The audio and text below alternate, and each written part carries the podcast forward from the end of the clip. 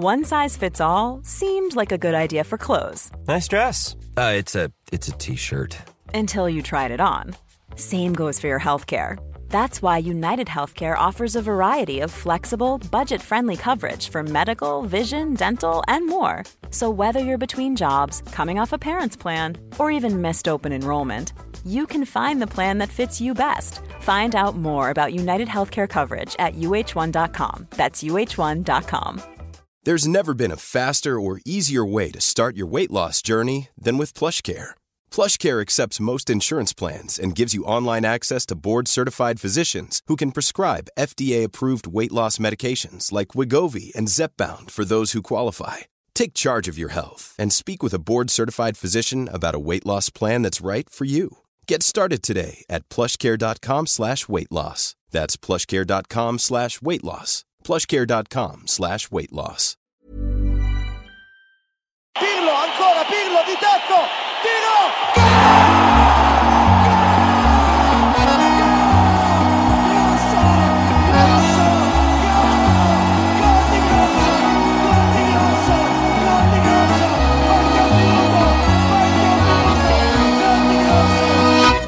Då är det ju ett sant och ett varmt nöje att hälsa er välkomna tillbaka till Calcia Amore podcast. Jag heter Marcus Totti Birro. Och eh, det har ju gått en liten tid sedan eh, vi bandade en podcast, ett avsnitt tidigare, eh, sen sist menar jag. Det har gått ett tag. Eh, men det har varit fullt upp på en del andra fronter och en del andra planhalvor där det har härjats loss i ösregnet. Så att, eh, nu känns det skönt att kunna traska in genom de grönvit-röda portarna och leverera ännu en episod av eh, Calcio Amore. Och den här gången tar vi ett stort Roma-fokus. Och det kan ni tycka vad ni vill om eh, när man är part i målet som undertecknad. Men det är ändå så att det har hänt mycket i klubben. Det händer mycket i klubben. Och eh, det är på många sätt en spännande tid som är där just nu. Sen är ju frågan om exakt hur spännande den är och vad som händer och allt sånt där. Eh, vi börjar där och sen så går vi igenom lite grann eh, det som har hänt övrigt i Serie A, Champions League och det som komma skall och vad som väntar och lite sånt där. Men låt oss börja då med Roma.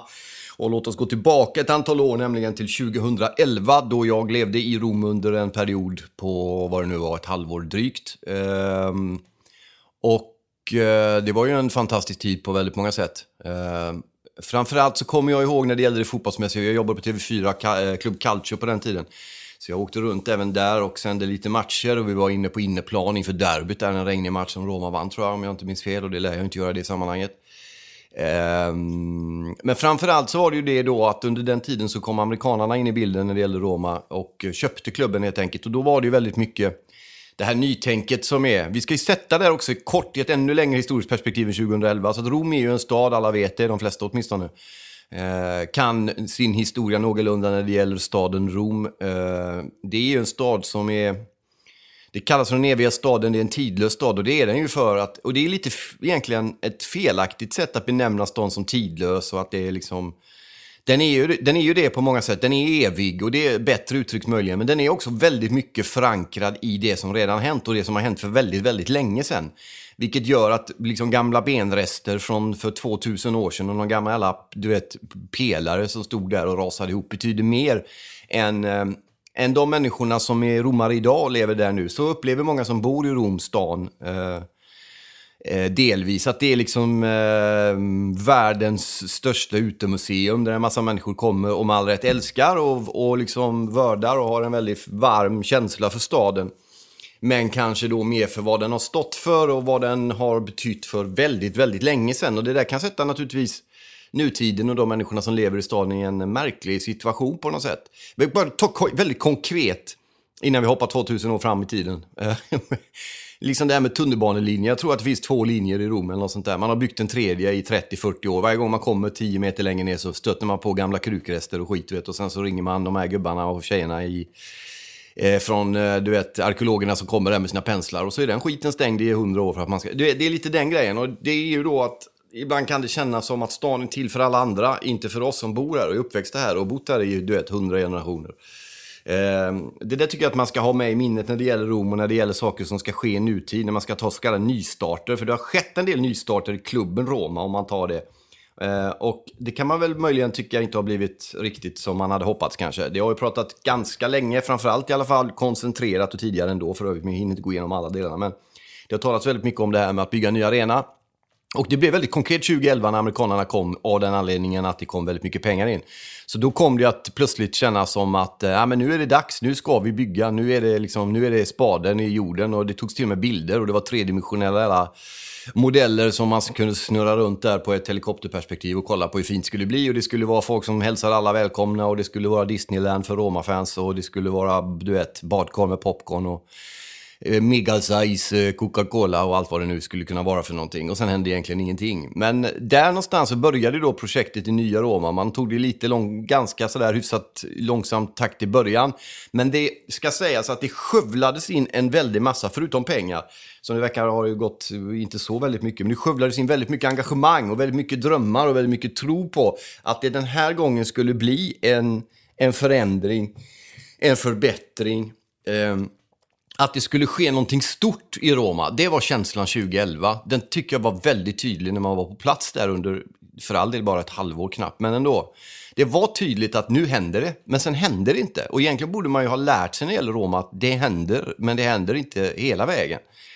Eh, och på det sättet så känns Roma lite, och nu får ni liksom ursäkta en haltande jämförelse, men Hammarby, man är liksom en storklubb, man har mycket folk, man har ett varumärke som är beundrat. Alltså Roma är ju Hammarby gånger 200 000 typ. Men sen vinner man inte så jävla mycket över tid. När, vad är det? Hammarby har väl vunnit en ligaseger, var 2001 eller vad det var för. Och Roma har ju ungefär samma och nästan exakt samma år för övrigt, 2001. Men det är ju, det är ju ändå liksom, det är klart att det går att mäta på andra framgångar. Man har ju, fött, man har ju en, en, ett varumärke som är starkt, man har otroligt mycket supportrar runt hela världen. Man, är, man, har, man har fostrat några av de största fotbollsikonerna i världsfotbollen, som Totti och De Rossi till exempel, men även fler innan. Man har man har gått till semifinal i Champions League. Men här någonstans så delar sig liksom bilden av Roma och då blir det så här att någonstans så har man då en självbild av att man är världens vackraste klubb med världens vackraste inmarschlåt. Det har man ju för övrigt. Men ändå. Världens vackraste tröjor, man har världens vackraste fans, arena, världens vackraste stad. Ja men ni vet, allt det där. Och då, då spelar det egentligen ingen roll om man inte vinner, för man vinner ändå, för man är bäst. Fattar ni eller? Den känslan finns. Samtidigt som man då och där kan man väl känna igen sig själv i lite utan att bli alltför personlig. Men ändå ska man försöka slå underifrån och hävda sitt underdog-perspektiv som när man gick till semifinal i Champions League då för ett år sedan ungefär. När man då skulle möta Barca, eller man hade slagit ut Barca där och fick Liverpool i semi och sådär. Och då blev det så här, ja, men nu är vi uppe på de stora nu är vi liksom, du vet, och tävlar mot de som har mer pengar än vad vi har och som är liksom en större klubb och som har större resurser. Och, men Roma är med. Och då vänder man plötsligt på det jävla perspektivet så att det passar liksom utgångsläget som man ska in i. Och börjar surra om att, ja men fan, vi, vi slår underifrån nu. Och, och det där går inte riktigt ihop. Och jag tror att det är det kan man ju bara tycka är liksom inte speciellt mycket att notera eller bara göra en radanteckning och gå vidare. Men jag tror att hur man, hur man ser sig själv som klubb och hur man resonerar kring vilken typ av förening, vilken klubb och vilken del av världen man är och så. Det, jag tror att det präglar även, även det går liksom som ett... Allting sipprar ner. Eh, jag vet spelare ibland, jag har träffat många fotbollsspelare av olika dignitet som pratar om ah, det som händer på kansliet eller det som händer där, det bryr jag mig inte så mycket om och det kan man inte påverka. Och det är naturligtvis rätt, det kan man inte påverka. Men jag, ska, jag tror inte att det finns någon fotbollsspelare i någon klubb som spelar liksom oberoende på hur det går i den i övriga delen av klubben. Allting är klubben liksom. Hela vägen ifrån eh, högsta hönset som vi säger, sa på 90-talet, högst upp ända ner till liksom den fattigaste supporten som krigar dygnet runt för att få råd att gå på match ibland.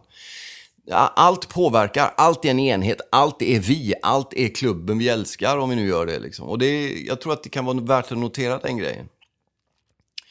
Så att om man ser då eh, Roma från 2011 och fram till idag så är det ju bara ett gäng andra platser egentligen. Och då kanske man kan lite elakt säga att passade ju bra att Ranieri kommer tillbaks. Och det är ju elakt.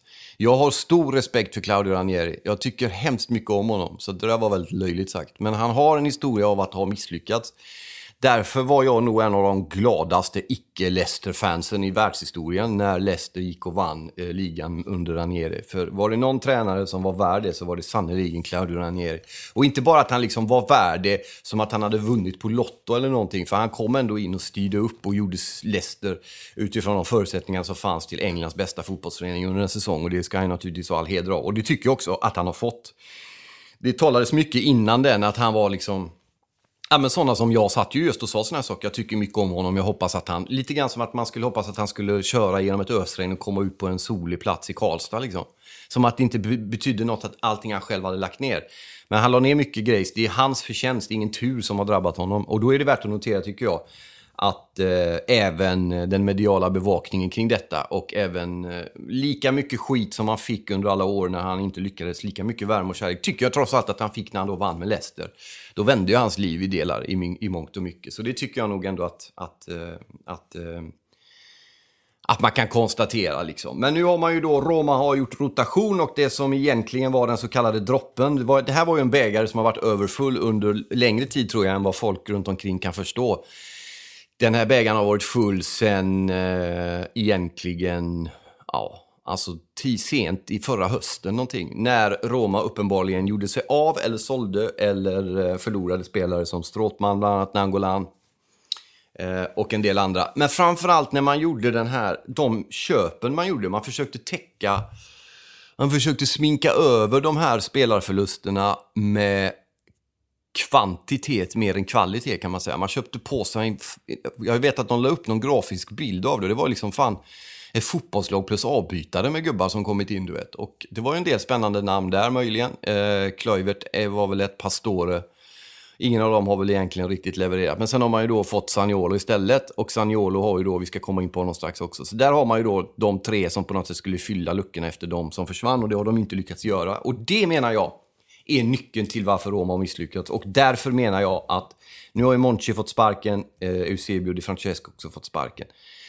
Det borde ha skett tidigare, i den ordningen. Jag tror till och med att om man hade börjat tidigare hade man kunnat bara inom situationstecken göra sig av med eller då avskeda eller mm, sparka eller vad man nu vill använda för drastiskt uttryck. Men att entlediga eh, Monchi och ge De Francesco andra förutsättningar för att jobba vidare. Därför att de nyförvärvs, det är inte bara Monchis eh, ansvar, jag vet det, men det är ändå på något sätt där det ligger delvis.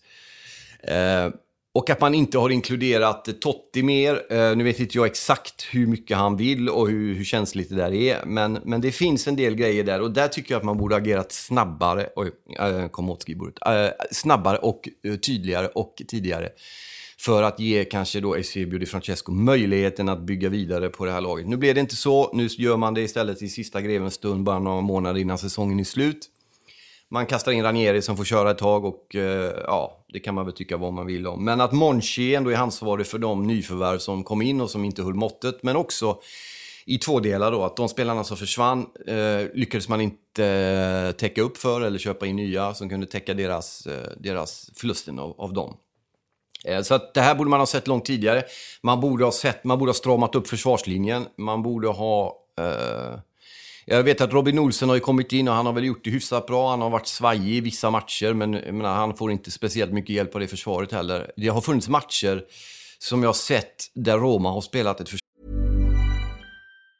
Planning for your next trip? Elevate your travel style with Quince. Quince has all the jet-setting essentials you'll want for your next getaway, like European linen, premium luggage options, buttery soft Italian leather bags, and so much more and it's all priced at 50 to 80% less than similar brands. Plus, Quince only works with factories that use safe and ethical manufacturing practices. Pack your bags with high-quality essentials you'll be wearing for vacations to come with Quince. Go to quince.com slash trip for free shipping and 365-day returns. Quality sleep is essential. That's why the Sleep Number smart bed is designed for your ever-evolving sleep needs. Need a bed that's firmer or softer on either side? Helps you sleep at a comfortable temperature? Sleep Number smart beds let you individualize your comfort so you sleep better together. JD Power ranks Sleep Number number 1 in customer satisfaction with mattresses purchased in-store. And now, save 50% on the Sleep Number limited edition smart bed for a limited time. For JD Power 2023 award information, visit jdpower.com/awards. Only at a Sleep Number store or sleepnumber.com.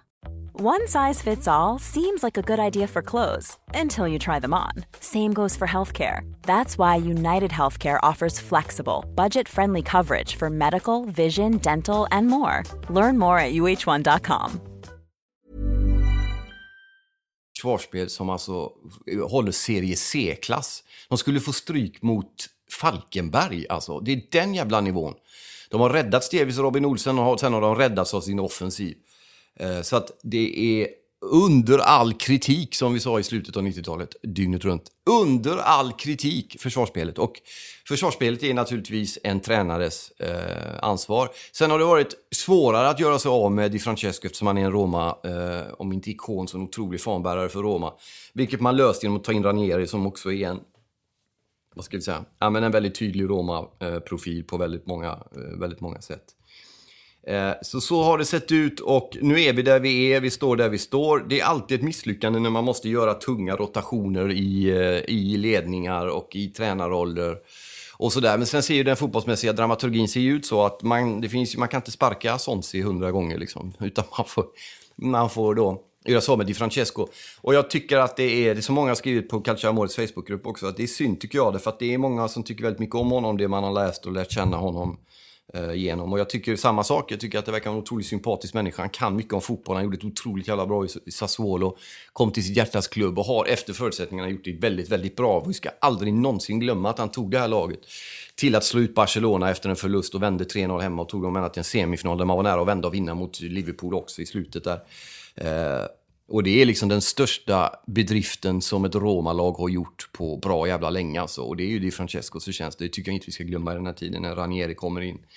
Vi ska ta lite Sagnolo strax, men vi ska gå igenom lite Claudio Ranieri då som eh, numera är tränare för Roma. 67 år gammal, född 1951. Så han är en av de äldre i Serie A, en av de gamla gardet. Eh, det finns ju en väldigt tydlig uppdelning numera tycker jag mellan eh, fotbollstränare och deras filosofi. Vi har ju de lite äldre som ju på något sätt ändå har varit förebilder och mentorer för de som är yngre. Så att det är inte två totalt jävla separata halvlekar där den ena är 67 år gammal och den, enda, den andra är 34 och de känner inte till varandra utan de har ju naturligtvis, framförallt, eller de unga har ju då präglats väldigt mycket av de äldre tränarna som gått före och sådär. Det är viktigt att komma ihåg tycker jag när det pratas om den här nya eran av fotbollstränare både här i Sverige och utomlands att okej, okay, men de där unga har ju faktiskt lärt sig av några också. Många av dem är ju fortfarande aktiva. Men Claudio Ranieri började faktiskt sin karriär som fotbollsspelare, som spelande sådan då i AS Roma. Men eh, gjorde sex framträdanden under två säsonger i klubben. Sen spelade han i Catanzaro den största delen, 74 till 82, det är långt. Catania var han i, eh, året efter Italien hade vunnit VM i guld, VM-guld i fotboll. Catania 82 till 84, så var han även i Palermo fram till 86. Eh, som tränare så är det, tycker jag, framförallt värt att notera att han var i Cagliari under en tid när italiensk fotboll stod på sin jävla prime time, nämligen i slutet av 80, början av 90 var han i Cagliari mellan 88 och 91. Sen intressant tog han över Napoli 91 till 93. Och det här var ju precis efter Napolis eh, senaste, får man väl säga då, inte sista, senaste, eh, vad ska vi säga, formtopp. Eller vad ska vi kalla det? Då de hade vunnit, ja men med Maradona, man vann ligan för första gången, man vann Uefa-cupen var det va? Och man vann en hel del massa andra grejer. Eh, så att han kom efter den grejen och var i Napoli 91 Eh, till eh, 93. Eh, och där är väl hans, han var där i två säsonger helt enkelt. Ehm, fjärde plats i Serie A med Napoli och introducerade, var med och lyfte fram Gianfranco Zola till A-laget. Som sedermera kom att bli tränare i Chelsea också. Efter, Fior eller efter Napoli, 93, gick han direkt till Fiorentina och flyttade upp eh, Fiorentina från Serie B till Serie A under sin första säsong som tränare. Och vann även Coppa Italia och Supercoppa Italiana 1996 med Fiorentina. Så där hade han ju någon sorts primetime och efter det han var där i ett antal säsonger. 97 till 99 ledde han Valencia till Uefa Champions League och Copa del Rey 1997. Han var dessutom med, och det här tycker jag också är intressant som inte kommer fram så mycket där nere, var med och lyfta fram flera unga spelare då på den tiden. Nämligen Mendieta, eh, Angulo och, eh, och Albeida. Han värvade också flera spelare som kommer att bli mycket framgångsrika, bland annat målvakten eh, Canizares som många känner för till och argentinska anfallaren Claudio Lopez. Han stannade kvar i Spanien sen, gick från Valencia till Atletico Madrid. Eh, och här började det stöka till. Det här är 1999, 20 år sedan alltså. Eh, och då fanns Atletico Madrid hade ju en katastrofal ekonomi på den tiden. Var på gränsen till nedflyttning och då valde han att säga upp sig. Så där sa han upp sig från Atletico. Hamnade sen i Chelsea eh, och då är det 2000, det var han mellan 2000 och 2004. Eh, framförallt så hade han problem med det engelska språket och pratade väldigt begränsad engelska får man väl uttrycka det som. Det är inte många i Italien som gör det. De läser, du vet, där är, Italien är ett av få länder i Europa där de dubbar grejer fortfarande. På tv och film de dubbar. Min farsa som är född från Italien, han berättade när han kom till Sverige där i, vad det nu var, mitten av 60-talet. Hur, och upptäckte att fan, Clint Eastwood pratar inte engelska. Fattar du det? Eller italienska, förlåt. Clint Eastwood pratar inte italienska, han pratar något annat. Och det roliga är också att på den tiden, jag vet inte hur det är nu riktigt, men de dubbar ju fortfarande nu. Men på den tiden kunde de som var Clint Eastwoods italienska röst bli stjärnor själva som Clint Eastwood. Fattar du? Den grejen gillar man ju. Eh, han ändrade väldigt mycket när han kom till Chelsea Ranieri. Värvade en del spelare, Lampard från West Ham bland annat, Petit, eh, eh Grönkär från Ajax minsann och eh, William Gallas från Olympique Marseille. 30 miljoner pund, det var mycket pengar redan på den tiden. Eh, däremot gjorde han ju ett stort misstag där som jag tror att han möjligen kan ha ångrat och det var ju att han sålde Dennis Wise. Och dessutom kom resultaten inte att, att eh, leverera för honom. Eh, han blev, eh, det var väldigt stökigt, de förlorade Eh, FA-cupen 2-0 mot Arsenal.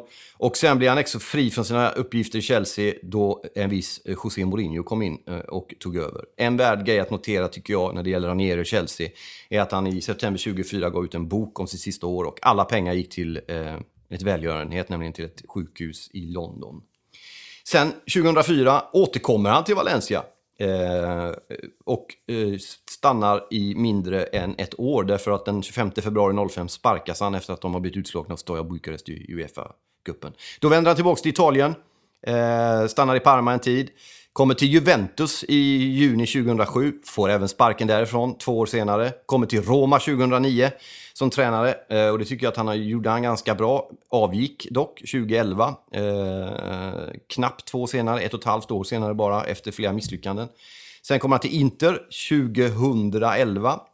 Eh, ett kontrakt som sträcker sig två år, men det går inte. Han får sparken där med i mars 2012. Och sen kommer han till Leicester och då eh, vinner han. Det, det grejen med Leicester är ju att han vann med Leicester, men han fick fan även sparken från Leicester med. Det är lite roligt, men lite roligt. Jag tror att även han hade garvat om vi hade sagt det. De vann ligan eh, där och sen då så eh, februari 2017 så får han sparken därifrån. Eh, och det kan man ju möjligen tycka vad man vill om. Efter det har han varit i Nantes i Frankrike och Fulham en tag och nu är han alltså tillbaka i Roma. Han har även varit landslagstränare för Grekland ska vi säga 2014-2015. Och det vet ju alla som har sett Magnus videon på, på YouTube, eh, att Grekland, det är svårt att vara fotbollstränare i. Så där har ni liksom historiken kring Ranieri. Det är en... Eh, Ja, han har inte vunnit speciellt mycket, men han har ett hjärta för Roma och eh, jag tror att det är en... Eh, det är en bra person att ta in i det läget som Roma är i just nu. Sen får vi se hur länge det är bra att han är där och hur länge han ska vara där och sådär. Men eh, ja, det är så det ser ut. Låt mig också avslutningsvis bara nämna några korta ord om Saniolo som ju då har blivit uppburen framförallt efter de två första målen mot Porto. Eh, som den nya Totti och, det jag, talat, och, det, och, och jag vet att jag pratade om det i Calciamore TV också någon söndagkväll där. Klockan 20.00 kör vi dem varje söndag förut om ni vill kolla på, på Facebookgruppen Calciamore. Har vi lite riktig underground-TV där. Att eh, det är ett sorts fattigdomsbesked när en klubb som Roma med en sån masspsykotisk iver lyfter upp en så ung spelare som en, vad är han, 19? 19-årig sagnolo, Saniolo, att han skulle bli någon sorts ny Totti och någon jävla fanbärare. Och att han är liksom, framtiden är redan här, trodde jag, jag skrev eh, till och med. Så att, eh, men jag var också snabbt på att det här är naturligtvis ett jävla löfte. Eh, det är en fantastisk fotbollsspelare, men han är 19 år. Det går inte att ösa någon jävla Totti-ande över honom och tro att han ska stå upp som någon sorts Jesus där. Det funkar inte. Och det handlar ju också mycket mer om vilket läge Roma befinner sig i. Hur desperata man är att hitta den här vad ska vi säga, totempålen man kan samlas kring. Det här ljuset, den här facklan i varje gränd. Liksom. Man har ingen sån just nu och då väljer man lite grann tydligt att plocka ut Saniolo och förvandla honom till den här till den här eh, ljusbäraren för klubben. Men det, det, är han ju inte. Och jag tror folk fattar att han inte är det. Men man vill så gärna att han ska vara det så att man liksom besvärjer fram egenskaper hos den här killen som man kanske inte riktigt har. Men det är ett spännande lag, Roma, och jag hoppas att alla ni som inte håller på Roma och lyssnar på detta, alla ni 13 eller vad ni kan att ni har överseende med det. Det är ändå en klubb som berör och det är en viktig klubb för italiensk fotboll, det är en viktig klubb för mig om inte annat. Så eh, det ska bli spännande att se vad Ranieri gör. Han spelade sin första match där, gjorde i veckan, så att uh, uttåget ur Champions League och på det sätt man åkte ut var ju också jävligt surt liksom. Men nu är man ju på någon sorts botten igen, inte superlångt ner, men en botten. Och botten är en jävligt stökig plats att vara på, men det kan också vara en rätt nyttig plats. Det är en eh, sträng plats att vara på, det kan vara jobbigt, men man kan också lära sig jävligt mycket genom att vara där. Och man kan också framförallt bygga någonting där som man kan ha nytta av i framtiden om man har lite hjärta och lite sinnet med och så. Så det ska bli spännande att se. Jag vill tacka Anton Avernäs, och det gruvligaste, för att han är med och gör den här podden. Jag vill tacka Patrik Leander som kommit hem från Afrika nu. Välkommen hem. Jag vill tacka er som följer oss. Vi gör ju det här, som ni vet, gratis och det är tuffare än någonsin. Vi får se hur länge vi håller i, men vi krigar på. Tack till Betfair också, tack till Acast. Tack till Slussens trafikskola som den 14 februari såg till att jag tog körkort minsann, så nu åker jag ju runt i bil. Så nu får ni passa er, era jävlar alltså. Ehm, tack också till Hotell Hjalmar i Örebro som hjälper mig på ett alldeles fantastiskt sätt. Ehm, fortsätt att lyssna på oss, fortsätt att följa oss, tipsa alla ni gillar och tänker och som ni vet gillar italiensk fotboll framförallt. Att följa Calciamore på Facebook, vi har en hemsida som heter calciamore.se, vi har ett Twitterkonto och jag finns på Twitter och Facebook och överallt. Så uh, gå in och följ oss där och eh, skicka massa mail till Strive om att vi kan göra ett fantastiskt ljudprogram mer eller mindre gratis för dem. De svarar inte mig längre så jag tror inte det blir något. Men jag försökte i alla fall. Eh, så är det med den saken. Stort tack för allt detta. Eh, stort tack också till William, Erik, Fredrik och de som, och Svonko som skriver krönikor för oss. Eh, även om det har blivit något färre nu eftersom Patrik har börjat ägna sig åt lite andra saker. Så där har ni tillståndet i Calciamore-nationen. Tack för att ni finns, tack för att ni har lyssnat. Vi hörs. Arrivederci. Though there's grinning and mandolining in sunny Italy The beginning has just begun when the sun goes down. So please meet me in the plaza near your casa. I am only one and that is one too few. On an evening in Roma don't know what the country's coming to, but in Rome do as the Romans on an evening in Roma?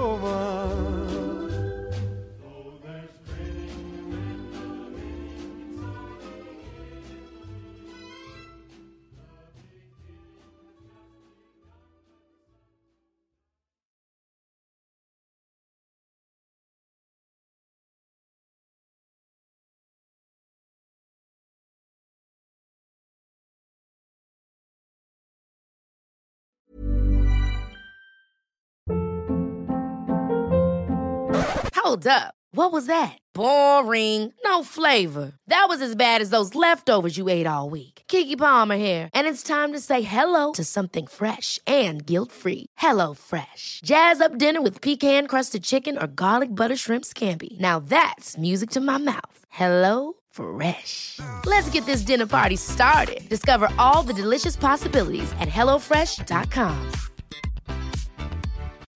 When you need mealtime inspiration, it's worth shopping Kroger, where you'll find over 30,000 mouthwatering choices that excite your inner foodie. And no matter what tasty choice you make, you'll enjoy our everyday low prices, plus extra ways to save, like digital coupons worth over $600 each week. You can also save up to $1 off per gallon at the pump with fuel points. More savings and more inspiring flavors make shopping Kroger worth it every time. Kroger, fresh for everyone. Fuel restrictions apply.